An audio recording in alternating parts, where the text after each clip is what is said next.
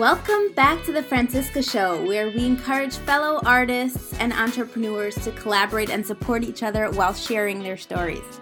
I'm Franciska, a singer, composer, music producer, and also your host. And just before we begin the show, I'd like to thank our sponsors. ShopDrop is an iPhone app that lists every sample sale in New York. So if you want to buy designer clothes without breaking the bank, go to your iPhone and download the ShopDrop app today. We have someone very impressive with us when it comes to healthcare tech and biotechnology, co founder and director of Ceras Health, in addition to someone who is extremely passionate about the arts, a multiple Tony Award winner and Broadway producer, and whom I know personally as well. So, Anita Waxman, it's so nice to have you on the show. It's such an honor to be interviewing you. Oh, thank you. It's an honor to be interviewed by you. Thanks. So let's just dive into your professional career in this health tech field.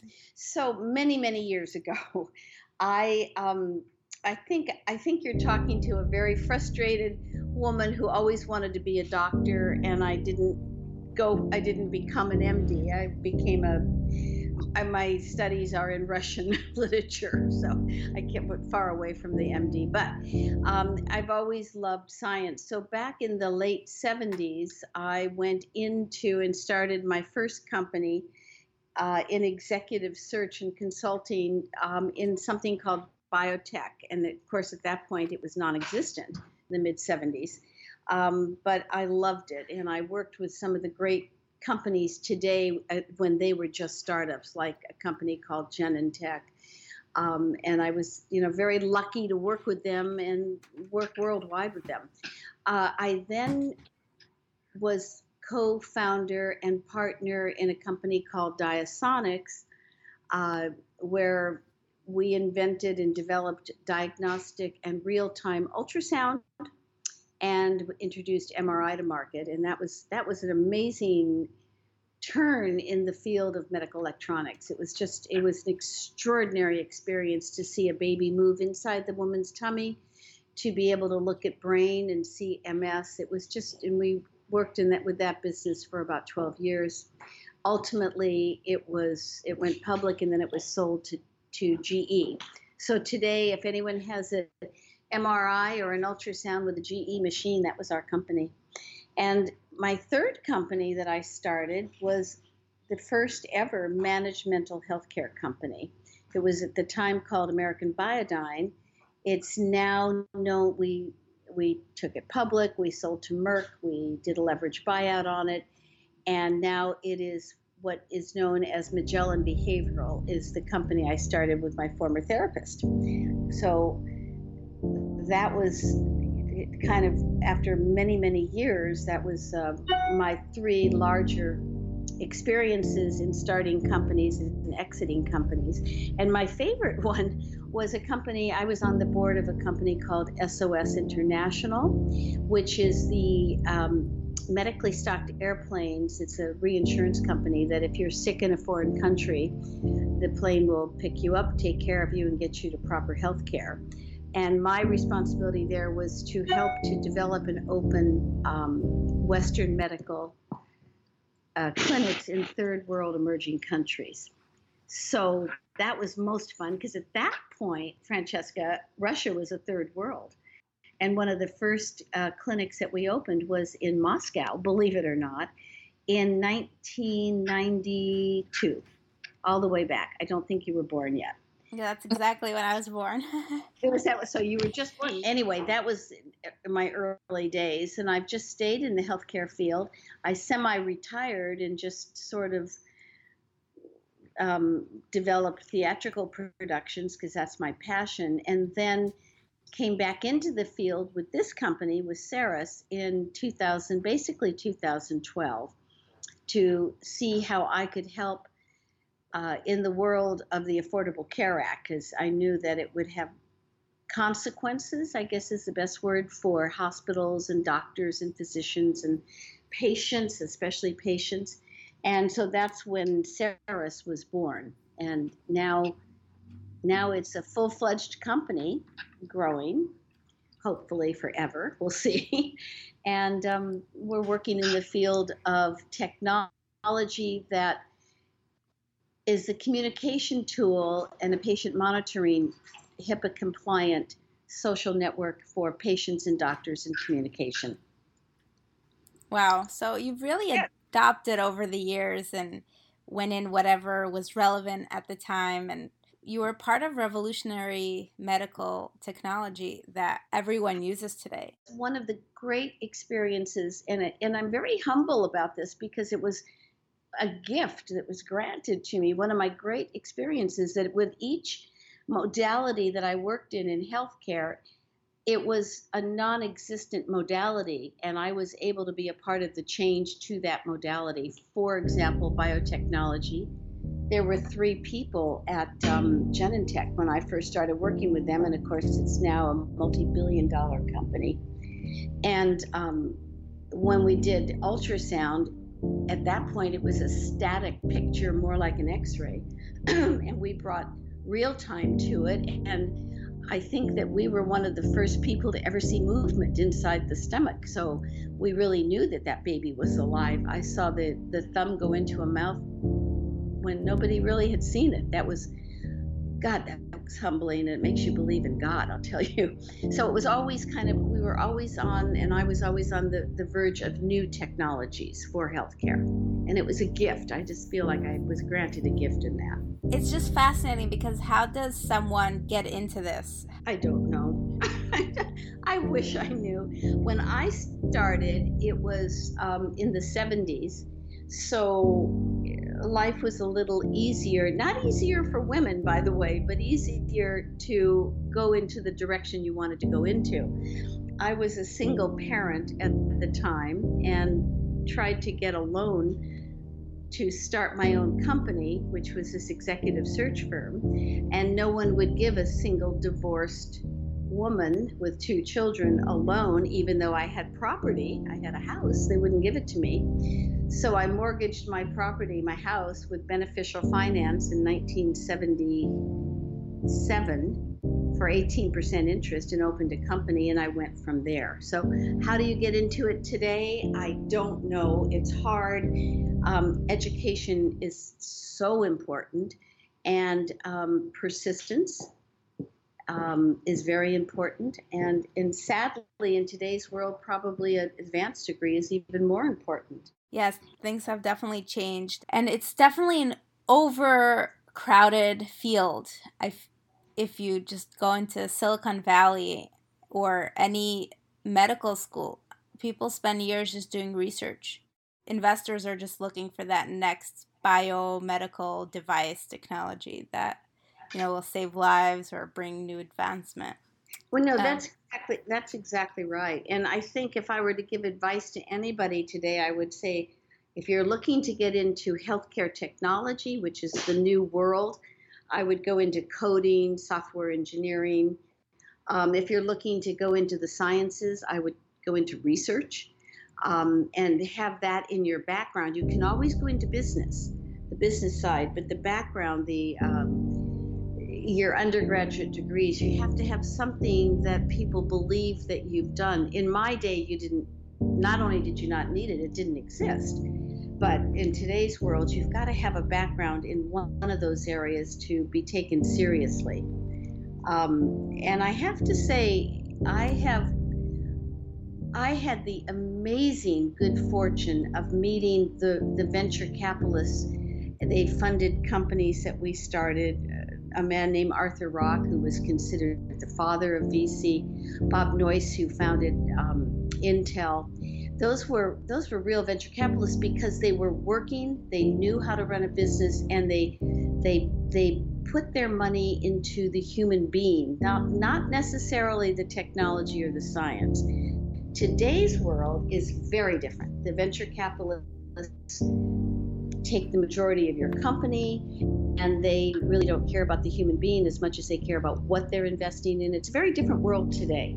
That's why it's important that young people going into this field have a background in something coding, engineering, research, um, medicine. I agree with that so much. And you're such a passionate person and clearly you you have been blessed in terms of being successful in most of the endeavors wherever you had this passion and energy you just created something new and did something incredible with it for that's that's true.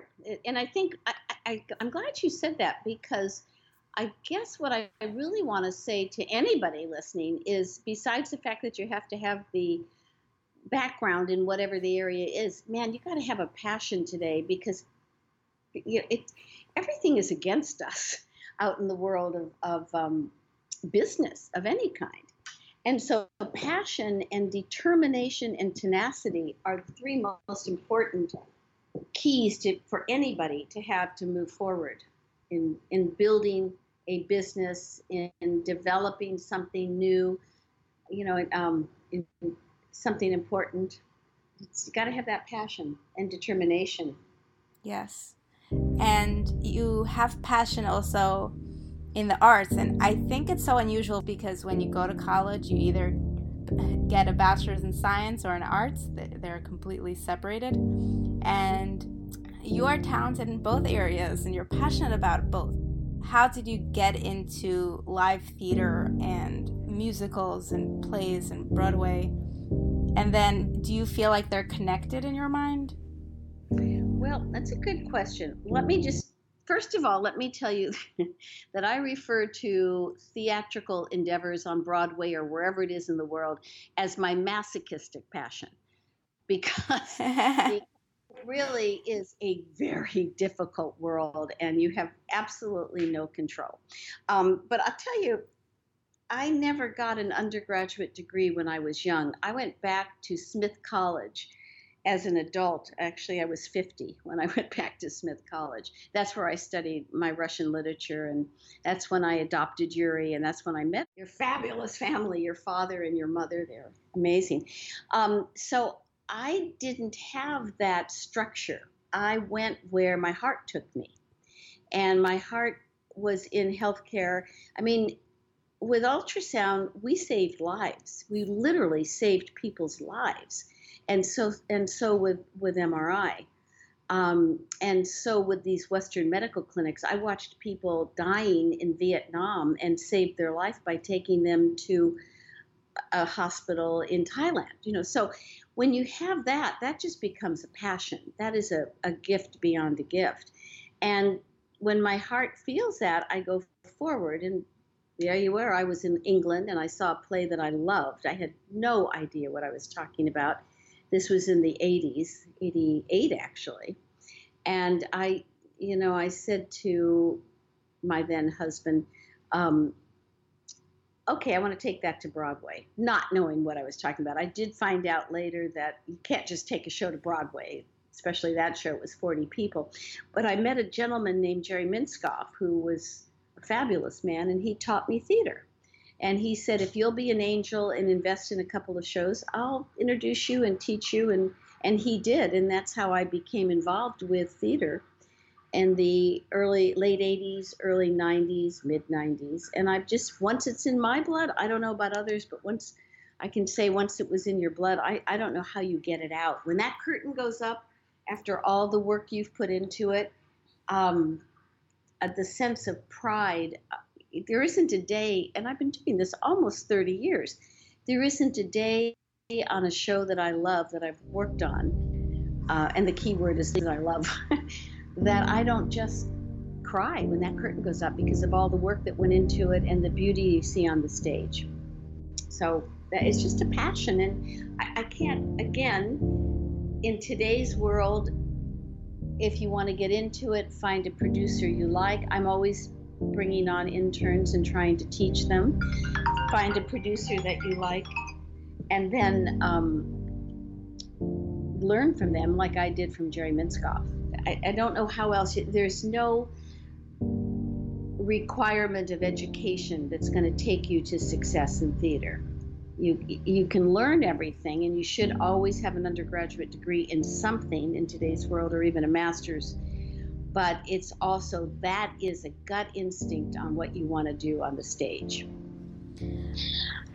Cool. So, can you take us through what it looks like to produce a show, to direct a show? Like, what's what do you do on a day to day basis to get a show on stage, to get those curtains opened? Okay, well, let me just start with the fact that I'm working with a really phenomenal director right now on a musical called Marie, which is an extraordinary musical that I'm very proud of. It's the story of Edgar, Edgar Degas and his um, and how he came to sculpt the, st- the little dancer statue. It's actually her story, Marie van Goethem, um, and how she came to be, and the most famous ballerina in the world because she's the statue of the little dancer. Um, and I'm working with a, a director called Susan Stroman. She's very famous and she's had major hits and the um, composer and lyricist are Steve, Stephen Flaherty and Lynn Ahrens, who have also had major hits. And together, the three of them will tell you, and it's true, any show that goes up on a Broadway stage, especially a, a musical, is a miracle. It is absolutely a miracle because what you go through to get it up is it's hard. So from the beginning, you find a project that you like. Either you see it in some small little tiny theater or you've hired a composer and, and book writer to, to write an idea. And that can take anywheres from two years to eight years, depending on how long it takes to really develop what you want. Um, through that process, you put on, you being the producer, the, the producer is responsible for hiring the director, the composer, lyricist, book writer, uh, and then working in conjunction with them to create that which you're creating. Uh, with Little Dancer, I saw it at the Kennedy Center in, I'm sorry, it's actually called Marie now. I saw it at the Kennedy Center and loved it in 2014. Met with Stro and we decided to bring it forward, and we had, we have since had two readings the book has been reworked about eight times. We have recast the show several times, and um, and every producer does that along the way on musicals. Uh, and then just in February of this year, we took it to a, a wonderful theater in Seattle called the Fifth Avenue Theater. Put it up to see what the audience response was, to see whether we'd have to change more or whether we're ready for Broadway. Uh, meanwhile, the entire creative team was hired by the director, uh, but the producer negotiates the contracts with the general manager. And so the workload is about 24 7. It's almost like starting, and here's what I think is the comparison to healthcare every single musical or play is its own little startup company. It's exactly the same. You come into a company, you hire your creative team to build what you plan. You come into a production, you hire your creative team to build out what you plan. Um, and they're so they really are in many ways connected. You're a, you're an entrepreneur every time you do a show. And by the way, our audience in Seattle went beyond my expectations, in our our um, sales went from almost nothing to 300% over the first weekend and continued to grow like that for the four weeks we were there. And um, it was an astounding hit there. Has nothing to do with Broadway. Broadway is its own entity. But there it was a huge hit. So it is going to come to Broadway and it'll come in a year because now we're in line for a theater. Um, but that's what we do. The director takes on the role of of working with the writers. They work it and work it and work it. They work the book, they work the direction, they work what it's going to look like. They hire the right lighting, the right set designers, the right costume designers. In our case, we have, because it's Susan Stroman, um, and you know her from so many things Contact, the producers, Young Frankenstein, um, it goes on and on and on. Uh, she's done everything, and I've worked with her before on Music Man. Anyway, she um, hired William Ivey Long, who's a, a, gift in the world of costume. It, it, was just, it's a beautiful show. The lighting is gorgeous, videos are gorgeous. So it becomes a joint effort. It's like the CEO of a company working with your COO and your CT of technology. It's very similar entity, uh, type of business. I really love that. I love that parallel in your life where you're ultimately doing the exact same pattern of development, except they're in complete opposite, if I may say so, areas. Mm-hmm. And it's so fascinating. So, besides for waiting for a theater on Broadway, what else separates a show? That always changes. Some sometimes you do a reading and then you do have to accommodate for a Broadway stage. You always have to accommodate for a Broadway stage. In our case at Fifth Avenue, we basically um, capitalized the show to go to Broadway because we knew it would go. Um, we don't know what theater we, we will get, but we do know we'll get a theater. Uh, but we made the, everything except for the the deck, which is what has to fit into the Broadway theater, Broadway ready. So the costumes, the lighting, the videos, the casting, the direction, the choreography, all of that is done for Broadway. And what we'll have to accommodate when we're told what theater we get is the size of the deck and the flies and what we need to do to make the production happen on the stage.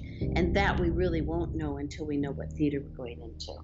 Wow. So you do have to accommodate for Broadway. But the biggest problem right now is the economy is good and there are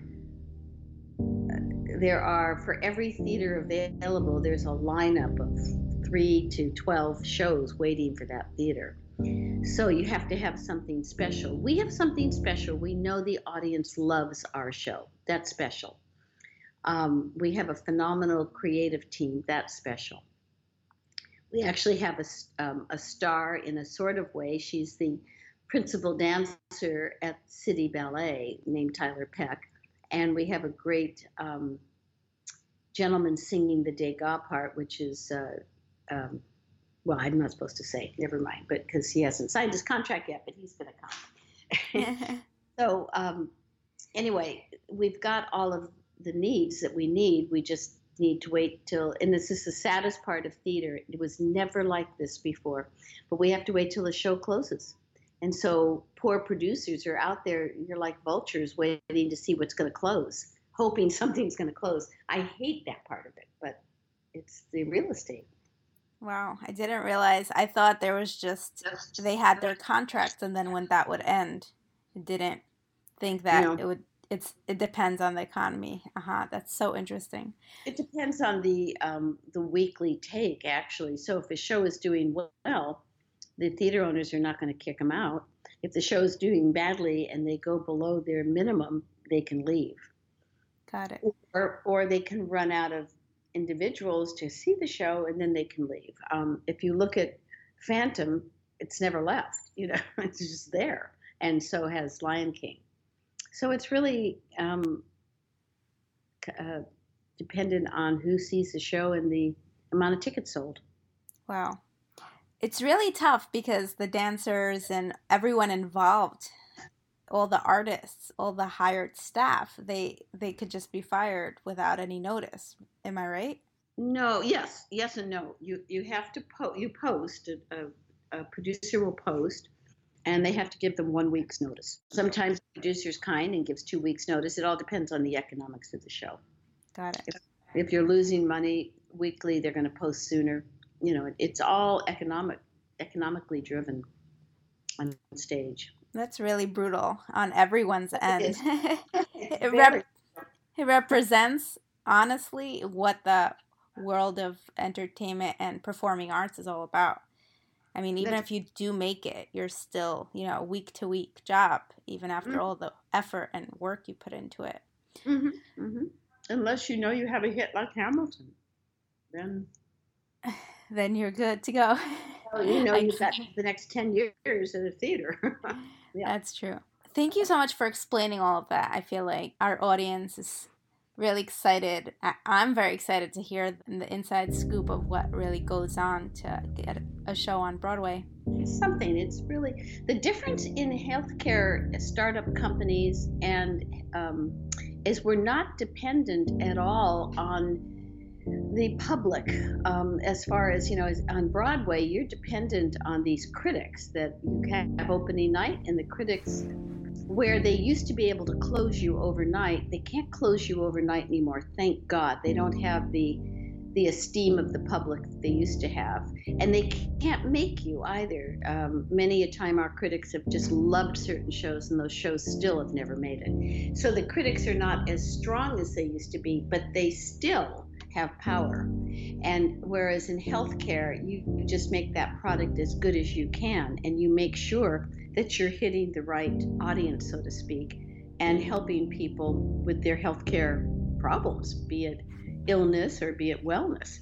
And so you're not as dependent on one person saying, okay, I didn't like it. I was in a bad mood that night. You know what I mean? It's, it's a very different problem. Yeah, which really goes to that where you said that your your passion for the arts is the masochism. The masochism, exactly. And it's so true because we talk about on the show so often how if you are practical or if you know how difficult it is to earn a living being in the arts or in the performing arts and if you had one sense of practicality you'd, yeah, stay exactly. far away from this so clearly yeah, anyone here is super passionate and can't live without this in their lives no it's it, it is a masochistic passion you know you've met my husband tom and he's very practical and very sane and he keeps saying to me i love theater why are you doing this it's just why are you doing this I don't know. It's just there in my blood. It's you can't. That curtain goes up, and I, you know, I'm. It's a gift that you can't get anywhere else. It's very interesting. Whereas in in healthcare, it's I use my mind, and and not that I don't use my mind on theater, but it's it's it's a different kind of mind. It's, it's a practicality that I have to use to build a company and it's a passion that I have to use to build a, play, a, a musical or a play. Right. And I know you've won over 16 Tony Awards and you've been nominated a bunch of times as well. Well, my I personally have won 3 Tony Awards. My shows have garnered have garnered hundreds of Tony Tonys. If it's lighting or set design or actors, so the shows themselves are in 19 in 2000 we had had 28 Tony awards. Now I think we've probably up to I'm up to I think my shows have probably got, garnered maybe 100 Tony awards. I'm guessing I should count it one day. I on my desk have 3. Hopefully a couple more will come my way, but that's that's just me. That's the producing. That means it won best play or best musical.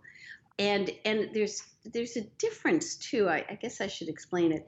As a lead producer on a broadway musical or a broadway play you are responsible for everything including losses. You're on the line for risk. And so being a lead producer really is a masochistic passion because if something doesn't happen you've got to write a check um, for it uh, the individuals that come on as below that first line and they've written checks, they're they call themselves producers and they are because they've helped get the show up. But they're not on the line for risk. It's much more of a endeavor to put your money where you really feel passion. Do you know what I mean? But you're not a lead producer. And leading a show, and I've done both. I do both leading a show is a very frightening, very difficult, and very brave thing to do and any lead producer that does that, I just, I, well, I get along with all of them, but I really respect all of us because it is scary. You know, you really are on the line for risk. And you have to really believe in what you're doing. So. And it shows through, and there are other parts of your life where your passion comes across and your belief and you've mentioned uh, seeing that ultrasound as one of the first person yeah. out there who's ever experienced yeah. that that you believe in God and you've yeah. done some incredible things that are not necessarily passion or health related where in a way you are a hand of God so the, and that's how I know you um and yeah. you've been involved in a couple of orphanages, but the one I'm close to is you founded the the orphanage that's in Moscow, and I'm friends with a lot of the children who are now adults who've who've grew up there. And um, yeah, that's my greatest that's my greatest gift. And and you know, you know how it happened, don't you? Do you know how it happened? How this all happened? So I don't think I have the entire story, but I'd Oh. love for you to share it. Oh my God, it's your father. Um, so what happened is I wanted to, you know, I had been giving money out of my, I have a, a foundation called Noah's Ark, and I had been giving money to some of the orphanage around Eastern Europe, but you know, I, I never knew whether you could help a child or not. So I decided to adopt a child. Um, I'd had three of my own and grandkids, but I accidentally bumped into Yuri, who's my son. He was two years old in a orphanage, one of the uh, state-run orphanages in Moscow. Which I don't know if you've been to them, but they were hell in the 90s, and I hear they haven't gotten any better. Um, there's hundreds of kids per orphanage. Anyway, somehow in there, I found Yuri, and I went to adopt him, and I was introduced to your father, uh, Rabbi Goldschmidt, and your father and your mother took me through the process of getting Yuri out. Um, and they, you know, I saw their school and I saw your congregation, and you know, I was just kind of blown away. But I remember saying to Pinchas, "Okay, I have friends now that I have Yuri that really want to adopt a child, and they'd love a Jewish child." And your dad said, uh, "Well, wait a minute, we can't. They don't really let." Um, there's we can't tell you who is Jewish and they often can't get into the state-run orphanages and I started looking into them and there were no. In the state-run orphanages you couldn't find um, Muslims color black you know Jews whatever. So of course in my cavalier way um, not knowing your dad that well I said you know we have to start one for kids that can't get into orphanages. Let's do it. I'll do it with you. He said okay and you guys did it your mother and father did it, and you found Svetlana and um, oh God, what was his wonderful name? Rafi. Rafi. Oh, I loved Rafi.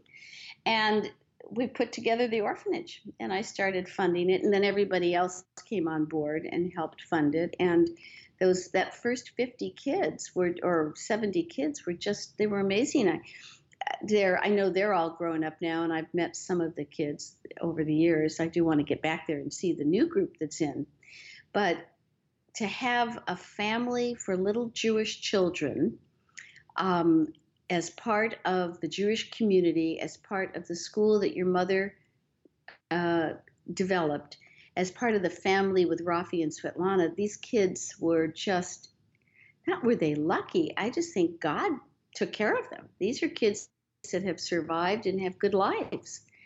And they're part of a community, they're part of our community, the Jewish community. I couldn't believe in the 90s it was hard if you were a Jew anywhere in the world. It just, I couldn't believe it was still going on. I was so taken aback by it. So I was glad to put my mark there and help it. I'm still glad.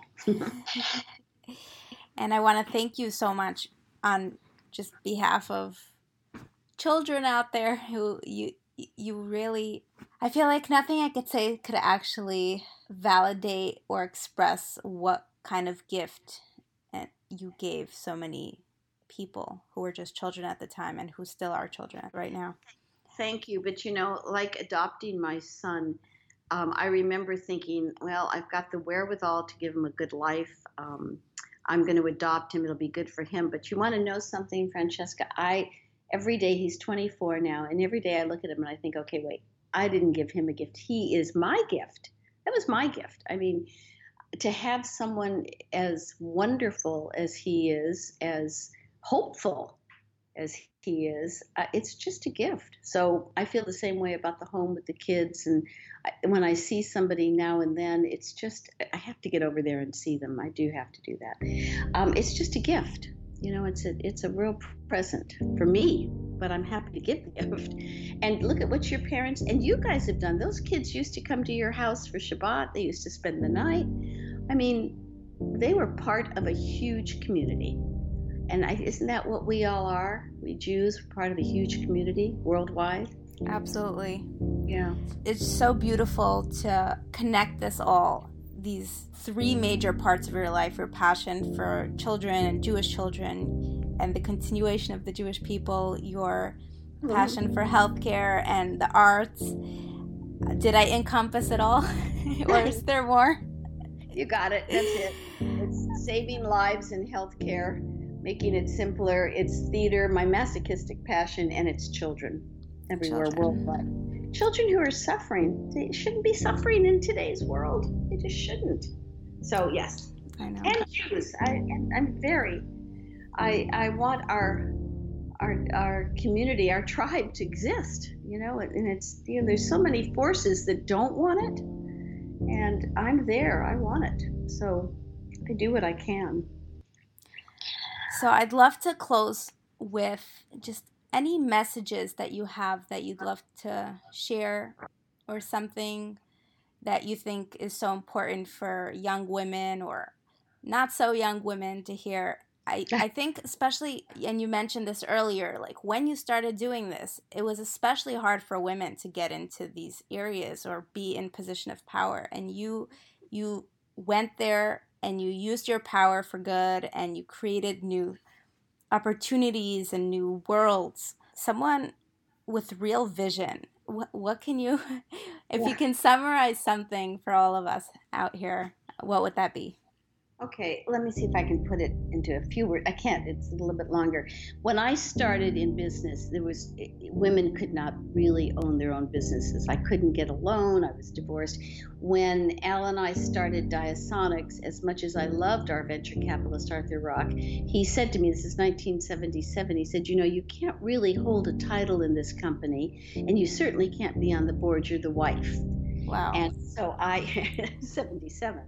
So I um, said, okay, I got it. And so I just did everything basically behind the scenes. But Diasonics would not be what it is today without me, even though I didn't have the quote unquote title. So I had to swallow a lot of pride. I don't think you have to do that as much today, but you still are, we still are up against those forces. And women, I anything I can say to young women and especially older women, women who have are in the empty nest and want to start over, figure your passion, understand what you really love the most, swallow whatever you have to swallow at first, um, and go to where it is, and then work hard. It does come back to you. You know, it really does. I mean, it's easy for me to say young women go do software. Um, let's see, young women go do software or or even technology. Get get into that field and you'll grow in it. But there's also this opening for women who have not got that education who are needed because we're all so much smarter as we get older. So find the passion and use that that ability and you know go to where you want to go and just swallow what you have to do and go do it. It does, you, you, you can grow in it. And we are so needed. Women of um, experience, is that the good word? Are needed in our world today, very much so. So I recommend anyone that has anything that they want to do, if you have a chance to get educated young, do it and then grow in that field. If you're older and you're not in school or you've already got your education, just go and pound those doors till you get a chance and then continue to work. Beautiful. I really love that. Thank you. I really admire you and your work. I Thank you, honey. Yeah. Thank you. I appreciate that actually. I really do. And if you have been enjoying this podcast, please make sure to write a review and subscribe and tell your friends to check us out as well. See you next time. Join us today during the Jeep Celebration event. Right now, get 20% below MSRP for an average of 15178 under MSRP on the purchase of a 2023 Jeep Grand Cherokee Overland 4xE or Summit 4xE. Not compatible with lease offers or with any other consumer incentive offers. 15,178 average based on 20% below average MSRP from all 2023 Grand Cherokee Overland 4xE and Summit 4xE models in dealer stock. Residency restrictions apply. Take retail delivery from dealer stock by 4 1. Jeep is a registered trademark.